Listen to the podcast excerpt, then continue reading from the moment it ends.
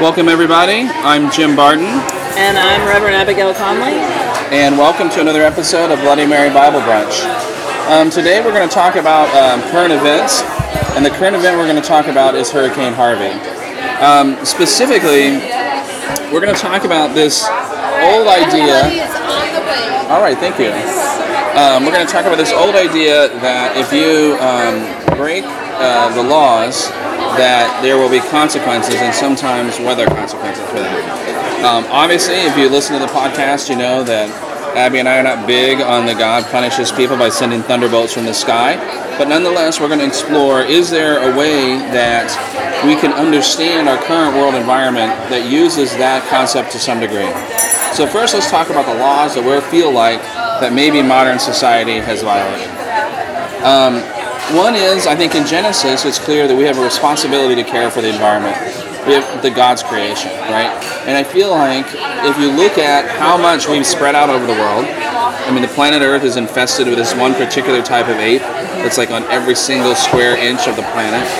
If you look at our carbon emissions, I think we have not done a good job of um, caring for the Earth. So I think that's one law, and I'm kind of I was going to do laws and then and then breaking it. So I broke the rule, but that's one law that I think we haven't broken. Um, Abby, want to talk about sort of the crop rotation and sort of the other ideas about how to care for the land? So yeah, in you know the parts of the Bible that we skip over in the Torah, especially um, Leviticus and Deuteronomy, there are all these rules about farming, and so this is where you get you can't plant these seeds together and you can't do this. But one of them is you let the land lie fallow, and you also then grow another crop where that crop was, and you go over to this other field. And what that does is in people who didn't understand soil nutrients or anything, this still protects the land and keeps it fertile so that you can continue to live and farm in the same places. And now, you know, we use lots of chemicals to put that back in. We still do crop rotation to some extent, but not at the level that they did it. Um, and not at the frequency that they did it overall, because it's kind of every few, every season you do this thing a little bit differently. There's like a consciousness about how to, as civilization, if you will, was forming. There was a consciousness about how you grew the civilization, right? How you know. So we're going to farm in this way, and we're going to rotate crops in that way, and this is and and that consciousness may be missing in what we've done in some of our urban planning. Right. And the last component is a sort of caring, a requirement to care for the poor. Because what we see in Scripture throughout is accommodations made for the poor and taking care of the poor and the widow and the orphan, and saying that listen, if they if they're going to sacrifice, yeah, they can still do a sacrifice, but they can use a they can use a, a, a dove instead of a instead of a goat, or they can use a whatever, and and that's something else that I think is missing Right. from our current our current way we live as a society. So I already mentioned one way that it seems to be there could be consequences for it, which is the idea that by failing to care for the world, we've increased the frequency of these historic weather events um, due to human-caused uh, global warming. Which, unfortunately, there are some in the religious world who want to somehow deny that and see that that's some sort of an affront to spirituality. When I think the reality of global warming is before us, and it's in fact a very reasonable consequence of failing to care for the environment. Right? Um, you want to talk a little bit about the wetlands and how that sort of relates to our second idea? Yeah, so one of the things that has happened is as we've chosen to develop places, and sometimes we've chosen to, you know, kind of go around the natural formation, sometimes we've chosen to go places in spite of it. Yeah. And one of the things we're seeing with these coastal cities flooding is we did this in spite of it. So wetlands have an ability to absorb floodwater, to absorb lots of water. When you develop them, you cut how much they can because you destroy the wetland itself. So as we see more rain, we're also seeing less ability of the land to actually absorb that rain.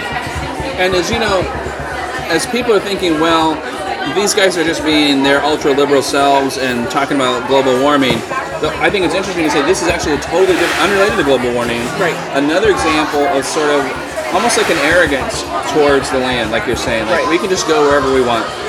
Um, I understand that there are parts of Houston that were built in a way to try and accommodate the, this kind of disaster happening, but the growth was so fast Right. that they weren't able to sort of keep up with it. Right.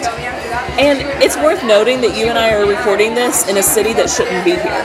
Right. Like we, you know, Phoenix is a huge drain on the river of the west, or the water of the west. Yes. To get water to this giant city in the middle of the desert takes a lot. You know, our electric bills spike in the summer, not just because we're using so much more, but because the electric company has to raise prices because we're using so much more electric to cool our homes and stuff Right. in the summer. So it's The not. Gulf, you know, yeah, that's right. I mean, the uh, uh, we don't have as much. The Colorado River doesn't get to the Gulf of Mexico really. I mean, Right. uh, to the Sea of Cortez as much right. because we pull so much water off. Right, and aquifers are dropping and all of those sorts of things. So let's be clear that this issue of arrogance, just of what we want to build here, so let's go for it, is not limited to coastal towns or wetlands. Right. As Las desert Vegas dwellers. and Phoenix are certainly right in the crosshairs of that. Right. And then what do we mean about the poor? How are the poor? How is it? How is um, things like these major weather events? Uh, how does it illustrate us not taking care of the poor? So, what we already know from people who are talking about climate change is it disproportionately affects the poor. One of the reasons why is these cataclysmic weather events are becoming more and more common. So, right now, we're talking about Hurricane Harvey here.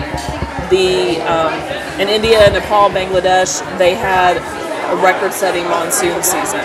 1,200 people have died so far in flooding there who are definitely among the global poor. Yeah. When and we, I think, and, and that's important to me because, you know, we saw in Katrina a disaster where part of the disaster was there wasn't a sufficient evacuation plan for the poor, and we saw these horrible, just amazingly terrible things happen. We haven't seen that out of Harvey yet. Hopefully, we won't see that from Harvey. That level of awfulness. But we're Christians.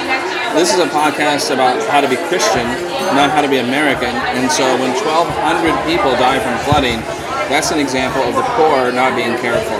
right, and you know, climate change is already affecting what crops can be grown where, especially in places that are reliant upon traditional farming methods. When food prices go up, it disproportionately affects the poor, not just in the poor countries, but here in the U.S. Um, when water becomes more scarce, it disproportionately affects poor people, not you and me who turn on our faucet and water comes out. And so over and over again, we see that kind of disproportionate effect of the people le- least able to weather that effect. In the same way that, um, you know, say Hurricane Harvey had an amazing evacuation plan, guess what? It is hardest for people who are poor to evacuate. If we had to evacuate, you and I would get in our cars, fight traffic, pay the ridiculous amounts for gas on our credit card, and stay in whatever motel we could find if we couldn't get to a friend's house. So we've taken this idea of, of um, a wrathful God and said, well, maybe it's not a conscious, I'm going to put things on a scale and send down a thunderbolt, right? But maybe it is the idea that there are consequences for our actions. And that the early people of faith saw that we have a special obligation and we're now reaping the consequences of our actions, right? If we take this metaphor to the next step, what does the Bible teach us that we're supposed to do? So this is where we use a word that liberals don't use often, which is repentance. And we literally turn from what we've been doing to find another way. Um, and you know, it's kind of turning the Titanic at this point because you're talking about a system built on carbon, um, on oil-based fuels, a system built on privileged rich people. So we're literally saying, what can we do to turn this around? How do we repent of this? Because guess what? We are totally breaking the world in very different ways than any of our brothers and sisters on the right would say we are. And what's really scary is you read Jeremiah and Isaiah, that particularly in you know in Isaiah, and you, and you see an idea that at some point you're past the point of redemption. Mm-hmm. But the only choice is cataclysm. that there is no place else that you. The only way to bring things back into order is through cataclysm, and I hope that's not where we are. But it's troubling and scary to see to think about it because at some point we will get there where there is no turning back, and maybe and maybe we're there already. All right, well, we'll end on that um, cheery note, I think. Um, but I do think it's a it's a so- sobering topic, and I think it requires um, sort of serious uh, serious attention. So um, until next time, cheers.